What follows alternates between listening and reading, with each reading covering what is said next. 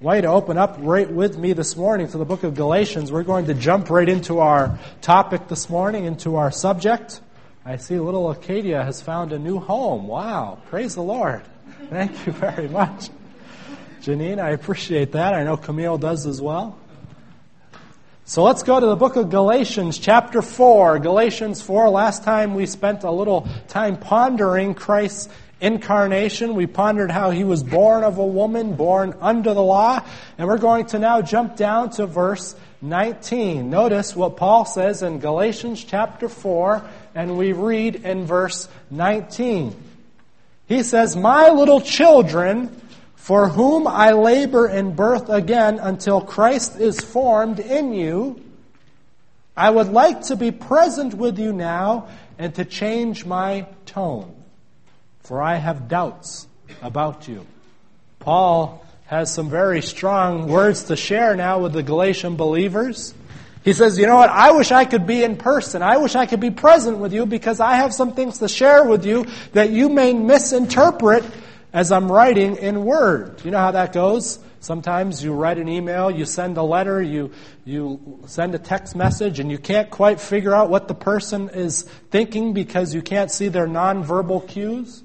I just had that experience this week. A gentleman and I were writing back and forth, and he ended up saying something, and I realized he totally misunderstood me. And I, I tried to clarify. I said, you know, this is the limitations of email. You can't read someone's body language. You can't read their tone of voice. And so Paul is saying that very thing. I wish that I could be right there with you so that you can know that I am writing this in the spirit of love. It is, after all, Paul who says that we are to speak the truth in love. We learned that last night at our house for the young adult Bible study. We are to speak the truth in love. And so Paul was worried that he was going to be misunderstood. And so he had to share firmly with those in Galatia, the churches there in Galatia, that he had doubts about them. That's pretty serious coming from this man of God. He says, I have doubts about you. Notice what he goes on to say in verse 21. Tell me, you who desire to be under the law, do you not hear the law? Again, he's writing to these people. We've heard it over and over and over again through the book of Galatians. He's writing to these people who are trying to earn salvation. They are trying to earn God's favor by following the rules. They were saying, oh, if we just do the certain rules, if we, if we make sure that everyone is circumcised, then we can know that they're part of the in crowd. But he says, wait a minute, you people who are trying to follow the rules, just a minute, I have doubts about you. And then he goes on to verse 22 For it is written that Abraham had two sons. How many sons? Two sons. Who are the two sons, by the way? Isaac and Ishmael two sons who became the heirs and the and the, uh, the those whom these two religions that are major religions in the world have gone through. Isaac and Ishmael. He says, For it is written that Abraham had two sons, the one by a bondwoman who was Hagar, and the other by a free woman who was Sarah. But he who is of the bondwoman was born according to the what? Born according to the flesh. That's code word for Abraham was trying to do it on his own. Abraham was trying to earn his righteousness. He was trying to earn his own inheritance that we're going to look at here in a few seconds. So one was born according to the flesh, but the free woman through what? Through promise. Remember we learned a couple of weeks ago, I think it was probably two sermons ago, that when, when Paul uses the word covenant, he also means promise. He uses these words interchangeably. So we see that Paul, that Paul is saying that Abraham had another son not through the flesh, not through his own efforts, but through promise. God made a promise. He made a covenant. He made an oath with Abraham. And then Paul goes on to say, which things are what? Symbolic. For these are what? The two covenants. Now, I want to just share that some of our versions, in fact, most of them, if we don't have the New King James or the King James, merely say that these are two covenants. But if you have a New King James or a King James version, you would notice that there is the article present, the. And I believe and there's been some debate back and forth, that the article should be there. It should be present because as we will learn throughout the history of the world, there have only been two basic covenants. Every other covenant that has ever been made has been based upon these two covenants. One is the Old Covenant and one is the New Covenant. We're going to spend the next two weeks, discover, the next two sermons, discovering a little bit more about these two covenants. But we have to get it firmly implanted in our minds. You see, some, some Christians believe that God, during every age, makes a different covenant. There's, you know, the covenant with David, there's the covenant with Moses, there's the covenant with Abraham, there's the covenant with every single generation, as it were. He makes a different covenant. But, it, but Paul teaches us here that there are actually only two covenants. And they're both seen in the life of Abraham. Now, this may be kind of different for us because we usually think of the new covenant being after Jesus and the old covenant being in the Old Testament. But what Paul shows here is that there actually have always been two covenants, and they're both based upon the experience that the person is having. Somebody can be having a new covenant experience, yet be living during the Old Testament age. Well, somebody could be having an old covenant experience, but be living in the New Testament age. You say, Pastor, I don't get it. Well, let's go back to the book of Genesis with me. Go back to the book of Genesis. This is a very, very, very important topic that we are looking at this morning. It's the difference between the old covenant and the new covenant. And the question that we have to ask ourselves the next few weeks is, am I living in an old covenant experience or a new covenant experience? Again, some of you may be saying, Pastor, I don't understand. Well, Paul clearly shows us that uh, one person can at the same time during his life, not the same time, but during his own lifetime, can be either living in a new covenant experience or an old covenant experience. We're going to stay in the positive this morning, so we're going to look at Abraham's new covenant experience. And so we look to the book of Genesis, chapter 15. Notice what Moses records here, this beautiful, beautiful story that he brings out in Genesis chapter 15. He says in 15 verse 1, after these things, the word of the Lord came to Abram. That's who Abraham was. That was his name at this point. It says, the, the word of the Lord came to Abram in a vision saying, Do not be afraid, Abram. I am your shield, your what? Your exceedingly great reward. We need to pause right here for just a second because God tells Abraham, Listen, brother, I am your reward. I hear many times people like to talk a lot about the beautiful pearly gates and the streets of gold and all the goodies that they're going to get in heaven. But God says, you know what? I am your reward. I am what you are going to be able to enjoy forever. Never mind the streets of gold. Never mind, never mind all the beautiful animals that you'll be able to play with. Never mind all the goodies that you're going to get in heaven. I am your reward. I know that some people are in the Christian experience just so that they can get these benefits. I often like to ask people that if you got to heaven and you went through those pearly gates and you saw that the that heaven was nothing but a vast wilderness of nothingness, would you feel like you were gypped? Wait a minute here. Wait a minute. I was a Christian because I wanted all this beautiful stuff in heaven. That's not it. Jesus here in the Old Testament says to Abraham, I am your reward. A couple years ago, Camille and I had the privilege of going to a banquet down Mass- in Massachusetts at a place called Gillette Stadium. Any of you ever heard of Gillette Stadium? It's the home of the New England Patriots. And they were having a banquet there called Christian Athletes in Action. They were honoring some local athletes in the Boston area. So my dad, who has a, a, a radio program in Boston at, on the Christian radio station, they gave him VIP tickets, and so Camille and I and one of my cousins and my dad, we all got to go to this banquet. And there were four New England Patriot players there that were being honored. And then there was uh, Dwight Evans, who used to play for the Red Sox. Some of you may recognize that name. And then there was um, Red Sox radio announcer named Joe Castiglione. Anybody ever heard of Joe Castiglione? Those who are longtime Red Sox radio listeners probably recognize that name. And so we got to go there early, and the athletes were there, and we got to hang out with them. We got to talk with them, and uh, just you know, from here to Karen, I was just standing there. I was chatting up with these Patriot players and these, you know, Dwight Evans and especially Joe Castiglione. I grew up listening to his voice, and I still catch it every once in a while as I'm driving here and there. And I talked to Joe Castiglione for probably 10 or 15 minutes, just, you know, like he was just a regular guy. And all these, all these fellows were Christians. And they were just down to earth, humble men. And I was really impressed with them.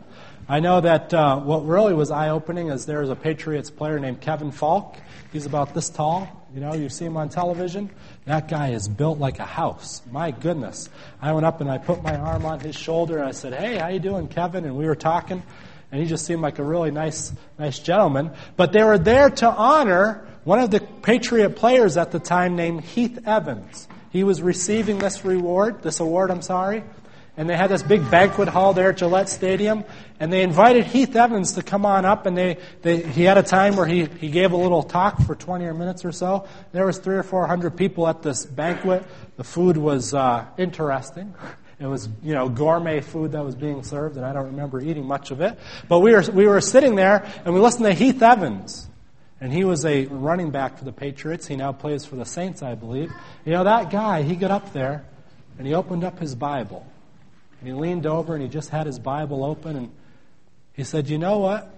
He turned to John chapter 13 and he says, You know what impresses me so much about Christ is his humility. He said, Wow, this, is, this man is tuned in to what God is all about. He says, You know, he is a humble, humble guy. And he went through the story about how Jesus washed his disciples' feet. But what caught my attention the most was Heath Evans said, You know what? I've been playing football my whole life. I've played, you know, Pop Warner, high school. I've gone through it all. I've, you know, he's been on Super Bowl teams. He said, but I can tell you that nothing in professional sports brings true satisfaction. Nothing. Nothing. He says, you know, I've I've gotten the awards, I've made the millions. This guy makes millions of dollars. He has any car he could ever want. He has everything says, but football leaves you feeling empty. And the only thing that truly brings satisfaction is a relationship with God. He said, wow, this man, this man knows the Lord. This man has experienced all the world could ever want to offer. And he knows the only thing that brings satisfaction is responding to God. You know, Abraham heard that God said, I am your reward. What a, what a promise. What a beautiful thought that God wanted to be Abraham's reward. But notice what we go on to say. Abraham is having this conversation with God. We're still in Genesis chapter 15. But Abraham said, Lord God, what will you give me? Abraham wasn't quite there in his understanding. What will you give me, seeing I go childless, and the heir of my house is Eliezer of Damascus? You see, Abraham had to kind of clear his throat a little bit and say, No, Lord, my name is Abram. Abram means exalted father in Hebrew. So he said, Wait a minute, God. I know you're going to be my reward, but here I am. My name means exalted father. And in those days, the names meant a lot. They meant exactly what they're almost prophetic. He said, You call me exalted father, but I have no children. What's the deal here, God? That's a little funny, isn't it? So God, we pick it up in verse 3. Then Abram said, Look, you have given me no offspring. Indeed, one born in my house is my heir. And behold, the word of the Lord came to him, saying, This one shall not be your heir, but one who will come from your own body shall be your heir. Then he brought him outside and said, Look now toward heaven and count the stars if you are able to number them. Now, picture this Abraham lived almost 4,000 years ago at a time when there was no city lights to interfere with the beautiful sky. You know, we go up every summer to Nova Scotia, and that's in the middle of nowhere, even more than up here in Bangor, Maine. And that's, you know, you go out there at night on the deck that we have, you look up at the stars, and it's like you can see, you can hardly see black space. There are so many stars. But imagine living back in Abraham's day, where there were no city lights to interfere with that sky. And you look up, and Abraham looks up there, and God says, Go ahead and start counting the stars. And so he starts going one, two. And God says, No, no, no, hold on, hold on, hold on. You aren't even able to count those stars. There are so many. And he says, So shall your descendants be. Wow. Notice Abraham's response. Verse 6. And he did what? Believed in the Lord, and he accounted it to him for righteousness. Wow. God didn't say, okay, Abraham, here's the deal. Here's what I want you to do in order to have this be fulfilled in your life. You gotta go do this, you gotta go do that. You gotta help out here, you gotta help out there. No, Abraham, all that he did was he responded with a believing heart. You know the word there for believe, you have it there in your study guide. Pull them out if you haven't done so already. But the Hebrew word there where it says he believed, the Hebrew word is a Hebrew word that all of us know. I can guarantee you that you know at least one Hebrew word. It is the word amen. That's literally what it says. It says that Abraham amened God. He amened. He said, wow, this is great. Praise the Lord. Wow. He responded with his whole heart. And, and, and Moses records that it was that simple response of amen that God looked at Abraham and said, ah, this is my son. This is my man. This, I know he's responding to me. Remember a few weeks ago we talked about how God, all he's looking for from us is a response of yes. That's all he's looking for. It's almost like he doesn't see our outward behavior. He notices it, but he, he's looking with laser vision to our hearts and saying, is this person saying yes or no to me? That's all he's worried about. And he's able to justify us, to call us righteous based upon our response of the heart, because he knows that if we keep on saying amen to him, our hearts will, will be seen in our lives, in our actions, in our behavior. It may not be there right now, but God was able to justify Abraham. He was able to say, You are in good standing with me because he saw his response of the heart. That's powerful. You see, many of us think that God is trying to make a contract with Him. You've heard of this idea before, no doubt. We think, you know, covenant, we've heard that word covenant before. We think, oh, okay, this means that God is trying to make a contract. We do our part, if, and, and God does His part. But here we see, notice what E.J. Waggoner says, faith is the expecting the Word of God to do what it says and then depending upon that Word to do what it says. So you and I, when we're living our lives, instead of trying to do our best and try to earn it and try to and try to follow the rules, God invites us to respond to Him and say, Ah, yes, amen. I have faith. I'm responding with my whole heart to you, and I'm going to depend upon you to fulfill it in my life. We're going to talk about this more next time, but we'll, we'll just touch upon it a little bit today. Again, we think God is trying to make a contract with us. You know how we have our uh, credit cards, or we have our mortgages, or we have whatever. There's a lot of fine print there. You know, we get to thinking that God has a lot of fine print.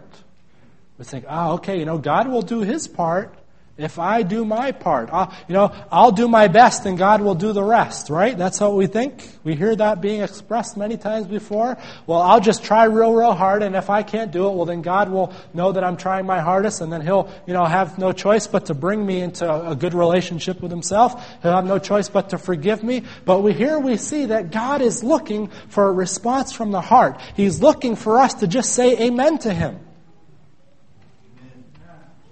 Notice these powerful words from a gentleman who's a pastor out of Michigan.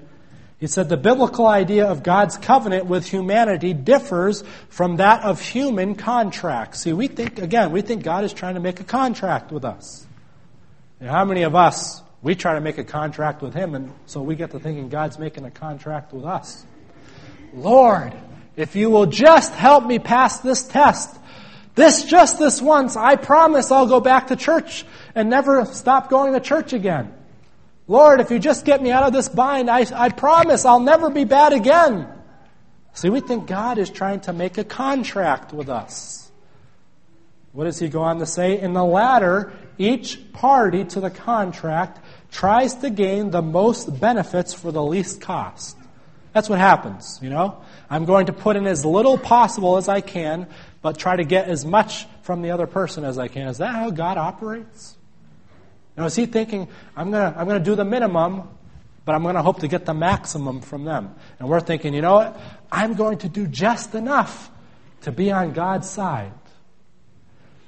This is just a little side note, but you know, sometimes we ask questions where we say, What's wrong with doing X, Y, Z? Have you ever heard this mentality before? What's wrong with watching this type of movie? And you know, I've come to the conclusion that anytime we start a question with the words, What's wrong with? We've betrayed the fact that we have a minimalist attitude. Do you understand what I'm saying? We're say- essentially what we're saying is, what's the least that I can do and still get away with being a follower of Christ? What's wrong? Instead of saying, you know what, how can I maximize my time, my energies? We say, well, you know, I can still watch this movie and still get away with being, you know, a follower of Jesus because there's nothing really wrong with it. That's a whole topic for another day. But you know, when our hearts are responding to Christ and we're saying amen to Him, we're saying, What can I do for you, Lord? Not, What can I get away with? In the latter, each party to the contract tries to gain the most benefits for the least cost. Lord, what's the least, least amount of effort that I can give to you? Christ, I love that quote. I shared it the first Sabbath I was here. When Christ calls a man, he bids him come and what? Die. Christ says, if you're going to follow after me, you're going to die. Not, not physically, but you are going to have to allow your ego, your pride, yourself, your own interests, you're going to have to allow it to die. And Christ is trying to do that for us, brothers and sisters. And all we have to do is say amen as we, as we ponder His great promises, as we ponder His sacrifice, our hearts are brought into union with Him. Goes on to say, the superior party threatens severe penalties should the inferior party fail to live up to the demands made of them. Notice this one. And offers rewards for superior performance. That's how we're ingrained our whole lives, isn't it? If I measure up, then I'll get a reward. The better I do, the better my reward will be. What is God's attitude, however? But in God's covenant, notice, but in God's covenant with humankind, God promises, He does what? He promises His wholehearted whole souled commitment, even to the death, if need be, for your human welfare. God says, I'm not giving up on you. You know what? You may, you may fail me. You may mess up over and over and over and over again, as Abraham does later on and even before this. But God says, I have made a whole souled, wholehearted commitment to you, even to the death. Notice what Abraham goes on to say in Genesis chapter 15. So, uh, chapter uh, 15, verse 8. And he said, Lord God, how shall I know that I will inherit it? Sorry, we skipped verse 7. Let's go back to verse 7. Verse 7, then he said to him, I am the Lord who brought you out of the Ur of the Chaldeans to give you this land to inherit it. So as well as promising a, a, an inheritance, as well as promising a son, God tells Abraham that you are going to inherit this land. And Abraham says, Ah, God, hold on. How do I know that?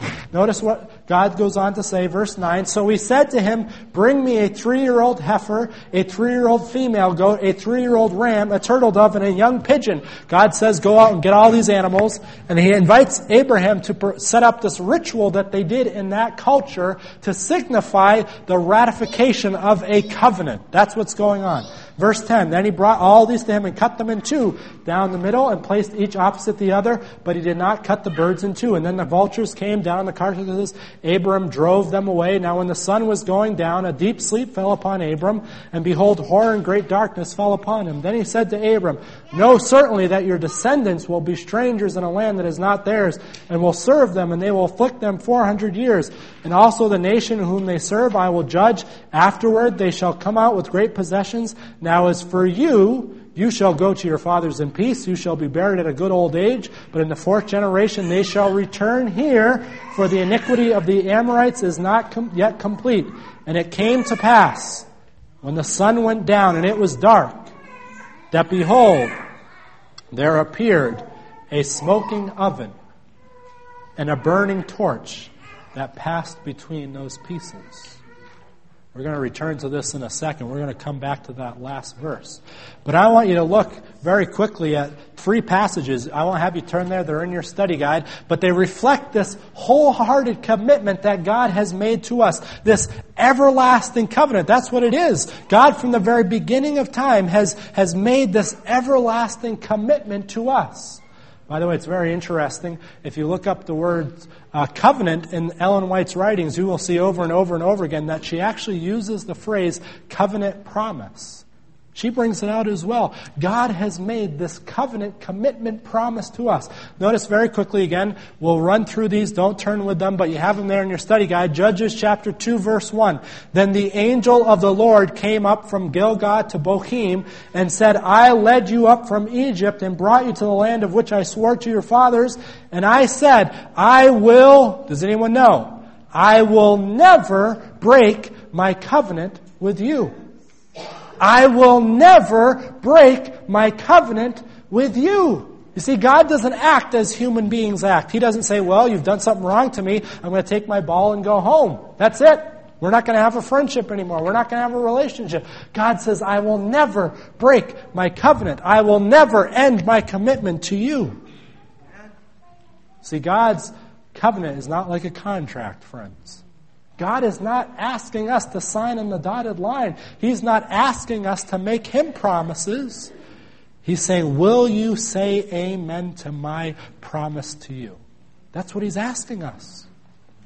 Isaiah 54, verse 10, this passage is powerful. For the mountains shall depart and the hills be removed, but my kindness shall not depart from you, nor shall my covenant of peace be what?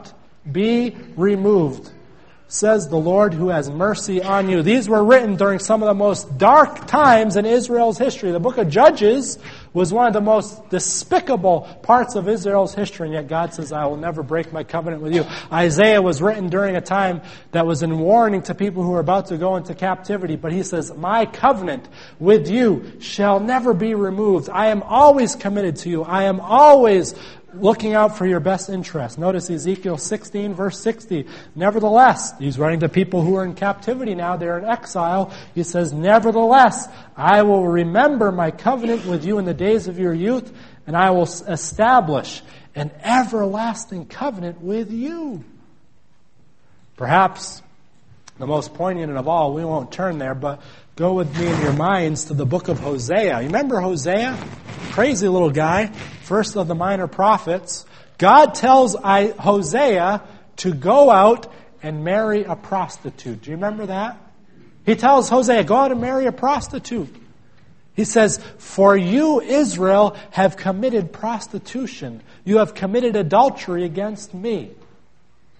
But I want you, Hosea, to go out and marry a prostitute, showing my commitment to you, even when you are committing adultery, even when you are turning your back on me, I am still committed to you. So Hosea goes out and he marries this woman named Gomer. I, I, think she probably had the card, the deck stacked against her from the beginning with a name like Gomer. But, but he goes out and marries Gomer. And guess what Gomer does? She goes away from him and commits adultery against him. And what does God tell Hosea to do a second time? He says, Go and get her back. Go and get her back because I too am committed to you. I will never give up on you. I have made a commitment towards you from the very beginning of time. I have made an everlasting covenant with my people. I have made an everlasting covenant with this world that I will never give up on you. I will always be committed to you. Even if you turn your back on me and say, oh, Pastor, wait a minute, does that mean everyone's going to be saved in the end? Well, sometime God will have to say, you know what? You've told me enough that you don't want anything to do with me. And even still, out of my love, I'm going to have to give you up. Because that's your choice. You've said, I'm going to, I, I don't want it. We, at some point, people are going to seal their anger and hatred towards God. And He's going to say, you know what? I'm never giving up on you. but I'm not going to force you to love me. So he's going to give them over. Back in Genesis chapter 15, we see this, this idea in verse 17. And it came to pass, when the sun went down and it was dark, that behold, there appeared a smoking oven and a burning torch that passed between those pieces. You say, what in the world does this mean? Well, in their covenant treaties of those days, listen to me. In that time, when some two people made a covenant, this is the ritual they would perform, and usually what would happen is the inferior party would walk between these animals that were torn apart. So the person who is in the inferior position would walk through those pieces of animals, and what they were saying was, Let this be done unto me if I do not fulfill my end of the covenant, if I do not fulfill my end of the contract. So the inferior party did that. So if I'm taking a loan out from a bank, I would be the one walking through those animals saying, if I don't pay up my loan off, this is what should happen to me. I'm, I'm needing to be torn apart like these animals have been torn apart. But who is it in verse 17 that goes through those animals? Did you notice? It was a burning torch and a smoking oven. Did Abraham walk through those? It was God Himself. It was God Himself. We say, well, Pastor, why only two? Why not three? Why not one? I mean, there's a Trinity, there's one God. Why two? It seems to me right here we see a picture of the cross where God the Father was torn away from his son Jesus. They were literally torn apart in dying commitment to this world. This is what the heart of God is all about. This is what he's saying to us. I am in. I am all in. I'm, I'm not turning my back on you. I am willing to even go to the cross. That's how committed I am to you. I am willing to give of myself, even if you are the one that breaks the, the covenant, even if you're the one who turns your back. I'm still committed to you. I want to end with two stories. one is from, from the book by Philip Yancey called Prayer Does It Make Any Difference? And it's a powerful little story that I came across. You have it there in your study guide. Notice what Philip Yancey shares in this book.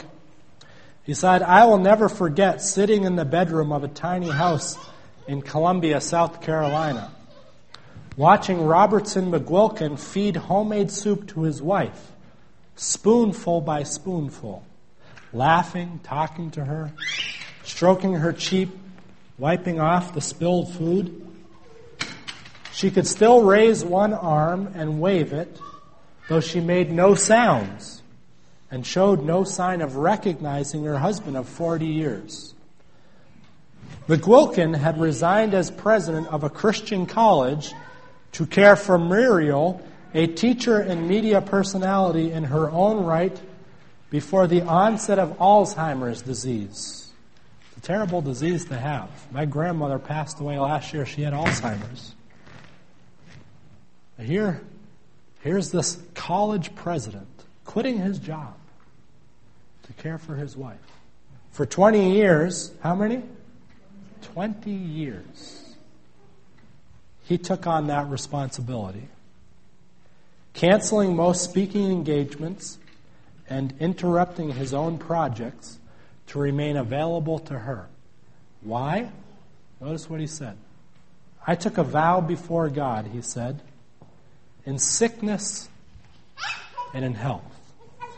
Isn't this what love is all about?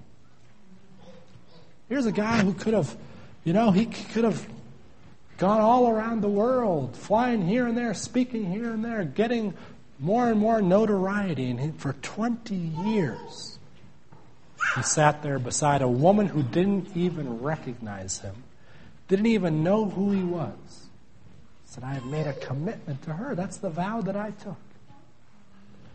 I was sharing these thoughts last year at the New York camp meeting. I was speaking for the night meetings, And there was a young lady after one of the meetings who was all torn up. She was just sobbing. I think it was probably about halfway through the week. And she was just sobbing. I got off the platform and I came down and I had seen her throughout the week because she had been in the meetings and she had gone to the seminar I was sharing. And she was just sobbing. I said, Carrie Ann, what's the matter? She said, Is what you're saying true? Are you, are you being honest with me? Is this really, really true? I said, Well, yes, of course. Of course. Said, are you telling me that God never gives up on me? Are you telling me that God loves me? Are you telling me that He is ever committed to me? I said, Yes, absolutely. She said, I can't believe that. I cannot believe that. She said, Are you serious? I said, Absolutely. Then she started to tell me about how she gets very, very angry with herself. She says, You know, I get so angry with myself, I start slitting my wrists, cutting them all up. She showed me her wrists. See, I, I get so angry. And, you know, I can't believe that God would still love and be committed to me even when I do that to myself. I can't believe it. So, Carrie Ann it's the truth. It's the truth. God is committed to you. He has your well being as his top priority. He's never going to give up on you. She couldn't, she couldn't accept it. And then finally, I kind of started seeing the truth, the reality, make way into her mind. And her spirit lifted a little bit. And throughout the rest of the week, I could see that she was coming to terms with that truth more and more that God was committed to her. He had made promises to her no matter what she did. Now, some of us say, well, Pastor, what about obedience? Does that mean we just run wild without worrying about obedience? Well, we're going to talk about that in a couple weeks. But God knows that when our hearts say amen to Him, the obedience will come. The obedience will be brought because we're saying, Lord, I am so appreciative of your commitment to me, your everlasting commitment. And that's all Abraham did. At that point, he had not, he had not lifted his finger in one act of obedience. But guess what? There can be no more obedient thing to do than to simply say amen to God. That's what all obedience boils down to. That is the premier, the prime obedience that God wants is for us to say, Amen, Lord, so let it be. You have made a commitment to me. You are going to see this through. You're going to make sure that I enjoy all these promises. You're going to fulfill your righteousness in my life. And God says, Will you just say amen to me? That's all He's asking. Just say amen. Just allow your heart to respond to his loving kindness. Because great is his faith and faithfulness.